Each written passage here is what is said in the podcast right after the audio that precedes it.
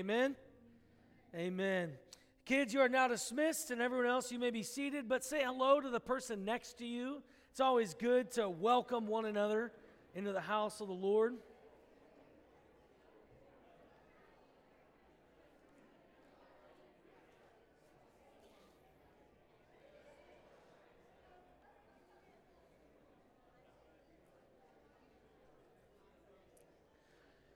Well, it is a pleasure to worship alongside of you this beautiful, beautiful day.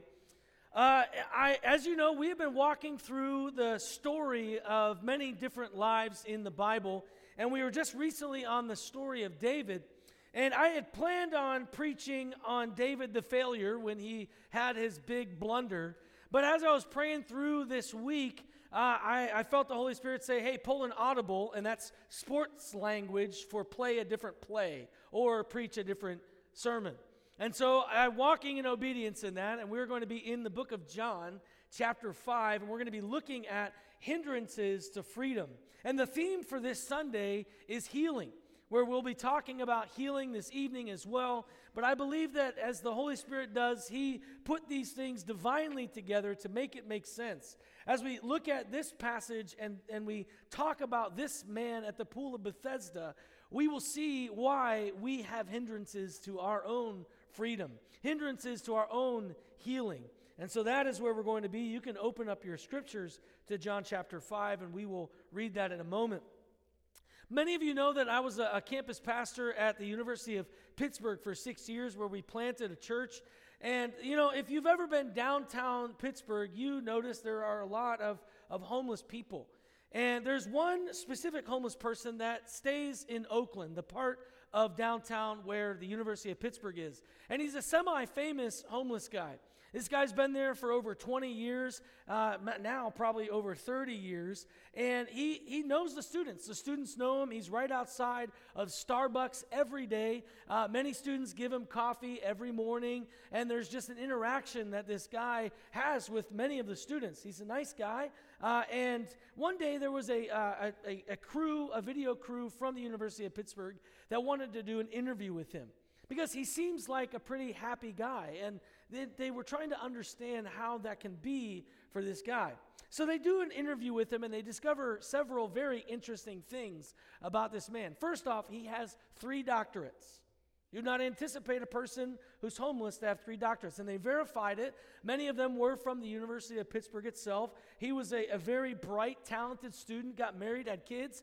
But then he decided, you know what? I don't want to do this whole job, teaching, education thing. I want to be homeless. So he left his wife and he left his kids and moved to the streets. Now, many people who are homeless struggle with alcohol or a drug addiction, and that's what caused them to be on the streets. This man chose to be on the streets because he felt like this was going to be freedom for him. But as you look at the way he lives his life, he's not free. He's dependent upon everybody all of the time. And sometime that might dry up. Sometime he might not have his sleeping bag. Sometime he might not get that coffee. But in his mind, his, his brokenness in that moment is freedom. And you might think, man, that's a really weird thing. But you and I, in our own lives, we can sometimes walk in the same way. We can believe a false fantasy where our bondage feels like freedom where we have bondage in our lives to sin or to other things, past pains, things that we've never allowed God to deal with, and we can believe that we're actually free when we hold on to that bondage. It's a myth, it's a fantasy, it's not true, but we believe it many times in our lives. And when God wants to bring freedom to those places that we don't want Him to touch, we reject that freedom and we say, no, no, no, this is, this, it's okay. I want this in my life. Bondage will always be imprisonment. Whether it's bondage to the past, whether it's bondage to pain, whether it's bondage to sin, no matter what it is, bondage is always imprisonment. There is no freedom in bondage. But Jesus can bring the freedom that we need. Jesus can bring the healing that we need. Jesus can break the chains of every kind of bondage you and I could ever imagine internal and external, past, present, and future. It doesn't matter what kind of brokenness or bondage we have in our lives, Christ can bring freedom. But as we look at the story in John 5 of this man at the pool of Bethesda, we will quickly see that we can have hindrances to our own freedom. We can hinder our own freedom, pushing back God when He wants to be invited in, saying no to a healing that God is passionately desiring for us to have, an experience of freedom that God wants us to have, but we sometimes have hindrances to that freedom. And so, the question that we will look at today is what are those hindrances and how can we let them go? How can we let those hindrances go in our lives? And so I'm going to start with uh, chapter 5, verse 2. I know it says verse 1 in your bulletin, but I'm going to start at verse 2. John chapter 5, verses 2 through 17, where we'll see the answer to the question we just asked. John chapter 5, starting with verse 2, says this The word of the Lord. Now there is in Jerusalem by the sheep gate a pool in Aramaic called Bethesda, which has five roofed colonnades. In these lay a multitude of invalids, blind, lame, and paralyzed. One man was there who had been an invalid for 38 years. When Jesus saw him lying there and knew that he had already been there a long time, he said to him, Do you want to be healed? The sick man answered him, Sir, I have no one to put me into the pool when the water is stirred up, and while I'm going, another steps down before me. Jesus said to him, Get up, take your bed, and walk. And at once the man was healed. And he took up his bed and walked. Now that day was the Sabbath. So the Jews said to the man who had been healed, It is the Sabbath, and it is not lawful for you to take up your bed. But he answered them, The man who healed me, that man said to me, Take up your bed and walk. They asked him, Who is the man who said to you, Take up your bed and walk? Now, the man who had been healed did not know who it was, for Jesus had withdrawn as there was a crowd in the place. Afterward, Jesus found him in the temple and said to him, See, you are well. Sin no more, that nothing worse may happen to you. The man went away and told the Jews that it was Jesus who had healed him. And this was why the Jews were persecuting Jesus, because he was doing these things on the Sabbath. But Jesus answered them, My Father is working until now, and I am working. This is always an intriguing passage to me that you see this story of a man who's been an invalid for 38 years in his life, and God heals him miraculously, and he goes and he tattles on Jesus. You know, this is like the first tattletale in Scripture. You see this, you, know, Adam blamed Eve and God. Here, he's like tattling on Jesus. Uh, uh, he told me to do it. It's kind of wonder, wondrous to think about. But he shows us, this man shows us hindrances to freedom because Jesus desired his freedom. If you look at the context of this particular passage, you'll see at the pool of Bethesda, there was an angel of the Lord who would come from time to time and stir up the pool and bring healing. So this was not some kind of magic trick, there was no wizardry. It was actually an act of God that would happen in this place from time to time. And so there were many people who would wait around, waiting for the angel of the Lord to stir the water so that they could get in and be healed. But it was only the first person who would step into the waters that would receive the healing from the pool. We have no idea why God would do this. We have no idea why it was there and why God chose to stir waters to bring healing. Those aren't questions that we have time to answer. We just know that it happened. And so, as this was transpiring, this man had been there for 38 years waiting to get into the water. And Jesus asks him the most intriguing question of all Do you want to be healed? If you're to look at the book of John, you will see that Jesus asks some really crazy, off the wall questions for a reason. Jesus never did anything on accident. But he asks this guy, even though he knew he had been there a long time, Do you want to be healed? And we see that Jesus is pointing something out in this. And that's this that desiring freedom is critical to receiving freedom. Desiring freedom is critical to receiving freedom. You see, Jesus was asking this man who had said that he wanted to be healed for 38 years, he was asking him a very pointed question Do you actually desire healing? Do you really want it? Do you want to be free of this ailment that has been in your life forever. Because he had lived for 38 years, the, many commentators would say that in this time, there, the life phase of a man was about 40 years in this ancient Jewish time. So, for 38 years, the majority of this man's life, he'd experienced this invalid problem. He was completely handicapped for almost the entirety of his life. Do you want to be healed? You see, this man had set up his entire income based on his invalidity. He, his entire financial business was based off of his handicap. Because he would sit there at the pool of Bethesda, and when he wouldn't get healed, he would ask the people who came to watch these miraculous things for money. And he lived his life, and his entire job was getting money from those who would give to him. So when Jesus asks him to be healed, he's pointing out a very specific thing. Is this something you really want? Or are you just saying you want it? Are you just here for the money that you can receive?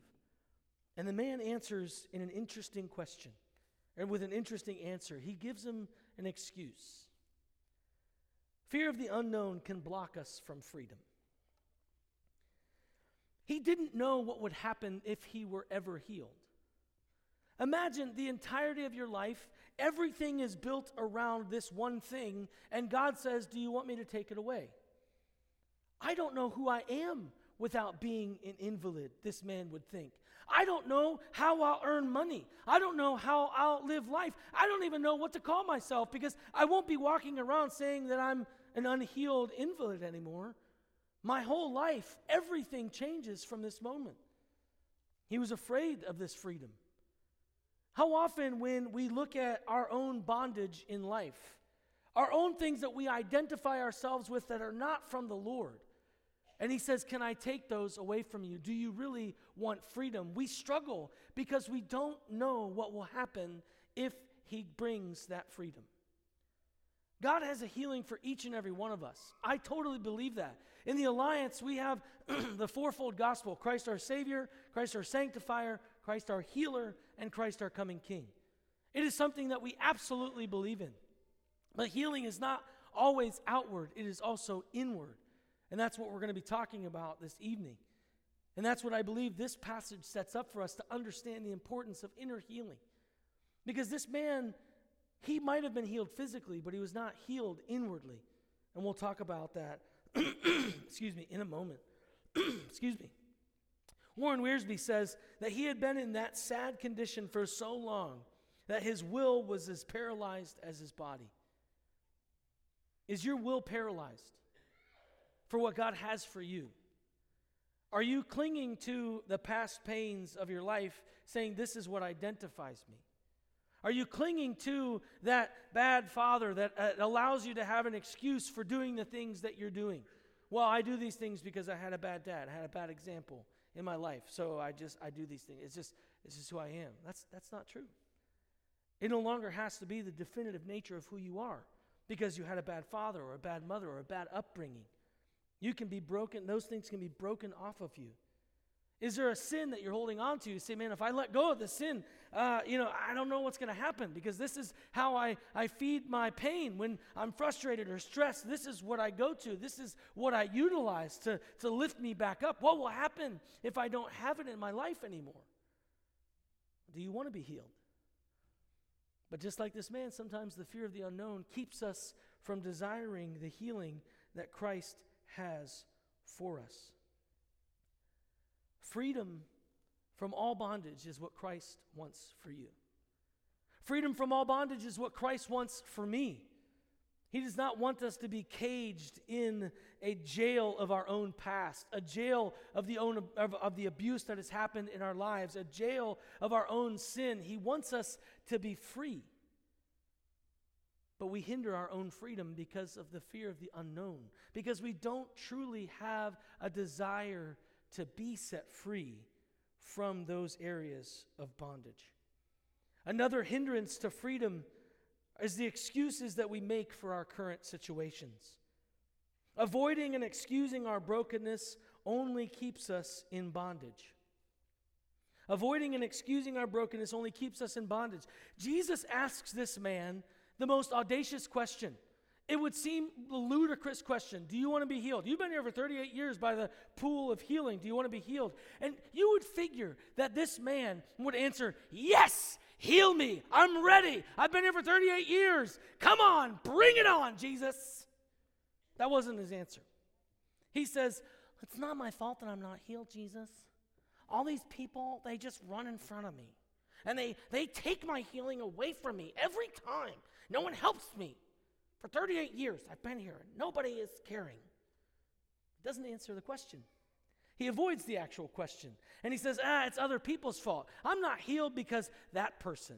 I'm not healed because of this situation. I'm not healed because everyone else just takes it away from me. And here I am sitting here for 38 years unhealed because of everyone else. Mm-mm. We can't avoid or excuse our own brokenness. We can't push it off on other people as if it's their fault. Now, listen, I've experienced a lot of painful things in my life at the hands of other people words, violence, kinds of things that I've seen and experienced in my life. But God can bring healing to those areas. When I allow those who have abused me to remain in power over me, by saying it's their fault that I'm not free of my brokenness or of my sin, that is not what God has for me. God says you can be free from those areas of life. Those people who held power, control, and abused you, they no longer have the power or control. You don't have to allow them to continue to own you. We can have freedom from all of it because He's in charge, He's in control. And He wants you to be free.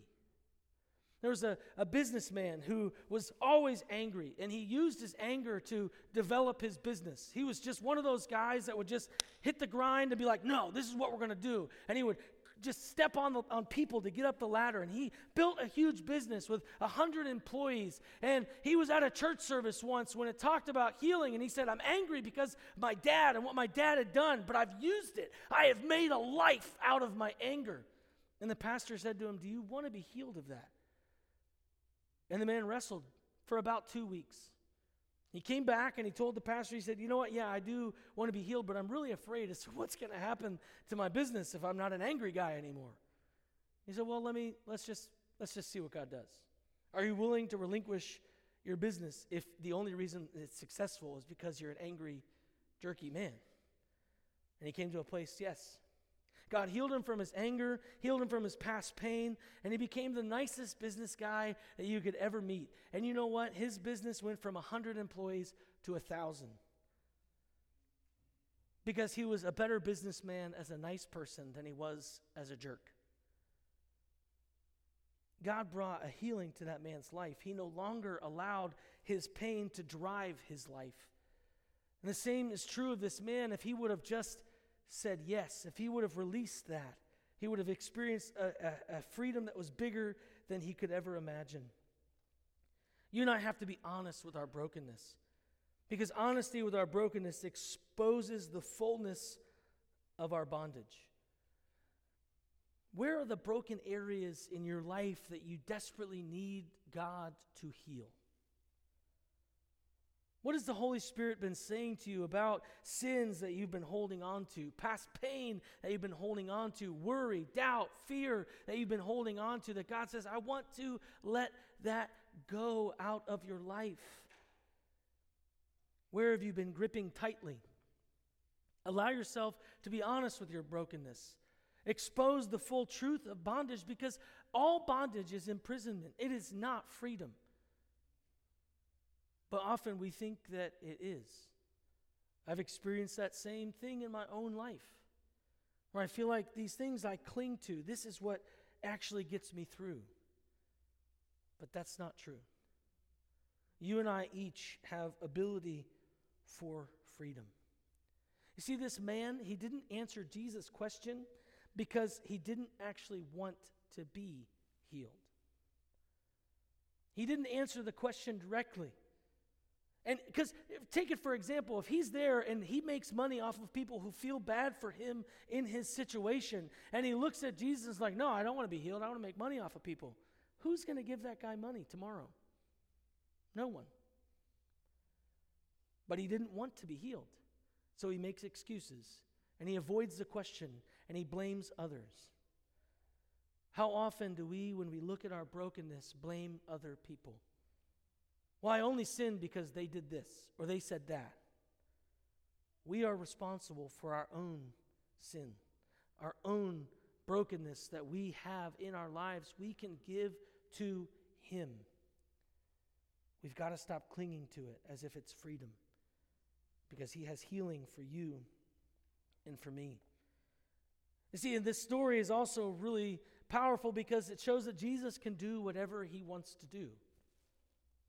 Humanity answers to Jesus, Jesus does not answer to humanity. We, we answer to Him. Just catch this for a second. The guy doesn't answer his question. He, he exposes the reality that he actually doesn't want to be healed. And what does Jesus do? He heals him anyways. He's like, I don't care what you want. you could have told me whatever you want to tell me. You're going to be healed today. He said, Take your mat and go and walk. This guy didn't have a choice. Even though he thought he had a choice, even though he thought making the excuse will make Jesus feel bad for him and he'll give him money or he'll tell everybody to, to help this guy get it in the pool, which would give him more press and more publicity about his situation. Jesus heals him anyways and says, I'm going to do what I want to do. Whether you want me to do it or not, I'm, I'm just going to do it because I'm God. We answer to him. There's a, there's a guy that I know that uh, was part of Alliance Theological Seminary a long time ago, and he has totally walked away from doctrinal truth and faith. And, and he posted something the other day on his Instagram where he's like, You know, I just believe that humans are inherently good. Have you, have you looked at the news? Have you talked with another human being ever? Because if that's true, like, I, I, you're totally blind. The Bible is very clear that we are naturally broken human. We are naturally falling away. The wages of sin is death. We are all sinful in need of a Savior. And He wants to bring that freedom to our lives physical and emotional, internal and external. We answer to Him, He does not answer to us. The other thing that Jesus does in this moment of proving that He's in control is He heals on the Sabbath. Now, this was something that he should not have done according to the religious rules of the day. Now, it wasn't in the Bible. It didn't say don't heal on the Sabbath. It didn't say that you can't do God's work on the Sabbath. It didn't say any of that. But these guys who wanted to put a, a, box around God's word and tell other people how to believe God's word said, oh, no, you can't do anything. You just got to sit on your couch and stare at the wall. That's Sabbath. Right? But Jesus is like, I'm not controlled by these religious views, these religious barriers that are not biblical. I'm not controlled by them. I'm going to do whatever I want to do. And he heals the man on the Sabbath. He will never be contained by human parameters. You see, this man might not have wanted to be healed, and the Jewish leaders definitely did not want him to be healed. And the next thing that we can see about hindrances to freedom is that religion stifles rejoicing. When we walk in a religious view of life rather than a relational view with Christ, when we look at do's and don'ts, and that's the whole thing about our entire relationship with God, we miss God as Himself because we make it just rules. That's religion. And these guys, these Pharisees, were walking in religion. I mean, I want you to think about this for a moment. A dude who had been an invalid for 38 years is carrying his mat. And these Pharisees, who knew this man, who have probably given him money and felt good about it for themselves, who've seen him there for 38 years, their first question is not, Oh, let's praise God for your walking. They say, Why are you carrying your mat? I just, I'd be like, I'm, I'm walking. I mean, have you ever seen me walk? Let's rejoice about this. But they don't. They call him out for breaking the Sabbath. And the dude's response is even crazier, right? Because he's like, it's not my fault. It's, I'm, I'm not, I'm, it's not my fault. I'm healed because that guy healed me. And then he told me to do this. So you go talk to that man. I'm not in trouble here. He blames and tattles on Jesus. But then the other crazy thing is, is when the guys are like, hey, who's the guy who healed you? Oh no. If you'd been like lame for 38 years and someone healed you by the power of God, wouldn't you at least ask their name? Like, what's your name? You would, you would probably think that that would be your response. But no, he's just like, he got up and was like, huh, fine, I'll walk. And he left. This story, when you really think about it, is bizarre in all these different facets. But we see that these men, they did not rejoice with him because they were too focused on the rules. Religion stifles rejoicing. He became fearful, this man. And so he tried to blame Jesus. We can see then that being healed doesn't always mean being made whole. And this is what I mean by that. This man's body was healed, he was up and walking. He had been for 38 years incapable of doing that. And here he was walking, holding his mat. And he blames Jesus for breaking the Sabbath. Internally, this dude was a mess still. This guy did not understand the fullness of what Christ had just done for him. He didn't get it. That's why Jesus, when he bumps into him at the temple, he says, Listen, see what God has done for you. Go and leave a life of sin. Don't walk in sin anymore. You've, you've been transformed on the outside. Let that truth, let that testimony transform you on the inside. Now go and live a changed life. You'd figure the guy would be under conviction, right? And say, Yeah, I was healed. Yeah, I should live differently. What's his response? The guy runs to the Pharisees and says, I got his name. I got his name, guys. I'm off the hook. His name is Jesus. It's his fault. Go get him. I mean, do you I mean, I don't understand how this guy can live this way, but he was not healed on the inside. The outward change did not reflect an inward reality of his life. He was not totally made whole. But God's desire, Jesus' desire for him was wholeness. True freedom is found in a full restoration of the heart. You see, Jesus doesn't just want us to be healed, Jesus wants us to be fully restored. I get asked often because we are a denomination that believes in healing, and we've seen miraculous healings in our church and in our denomination all across the world. Some people ask me, well, why aren't we seeing, seeing as many healings as in, in the Americas as they are around the world? Why in our denomination do we not see a Western sense of just so much healing? And usually my answer is because I don't think we have as much desperation. We have, you know, medicine that we rely on, and we have all these other things that we trust before we trust God. But you know what?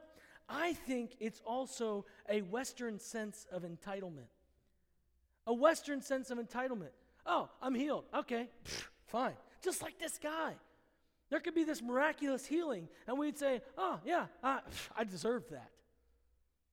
And so we don't allow God to heal us completely.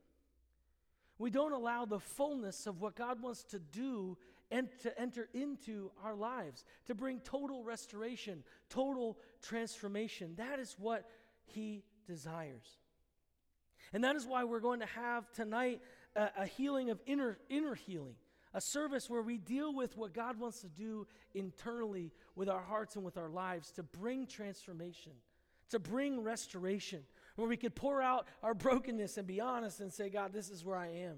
We're going to look at the story of the woman who was bleeding for 12 years, and just the simple touch of Jesus brought a healing of her internal bleeding. You see, God wants to do a deep work in your life. He wants to do a deep work in your marriage. He wants to do a deep work with you as a father, as a mother, as a son, as a daughter. We don't have to walk around like broken legged deer who hobble through life. We can be completely restored by the power of the Holy Spirit. But often we don't talk about it. So many times we walk around hobbled. But God desires our full restoration. I believe this man's story illustrates that he did not, in fact, desire the healing that Jesus offered. You see, because when we ask for full restoration, that's a total transformation where everything changes from the inside out. And as some of you have testimonies of what God has done in your life, physical or internal, I want you to share those tonight. Come tonight. Encourage us with this, the stories of the Spirit's transformation in your life. We'll worship through singing, we'll worship through hearing testimony, and we'll worship as we open up the scriptures. And we'll pray for one another tonight to receive the healing that God has for us, to break off the brokenness that so encumbers us, that brings us into bondage. God wants to bring a full restoration because true freedom is found in a full restoration of the heart. Do you want to be healed? Same question Jesus asked the man at the pool of Bethesda is the question that he asks you today. And then will you let him heal not just one aspect, but all of it? Let's pray. Holy Spirit of the living God, I pray that you will fall fresh upon us this morning. I pray that we will be people who desire to be healed, transformed, changed, made new, restored fully, that we can walk in freedom and no longer walk in bondage. Change us, transform us. May we no longer walk hobbled in life, but completely restored. This man missed it. May we not miss it. In your name. Amen. Amen. At this time, we will worship the Lord through singing, and after this song, we will have a baptism Sunday.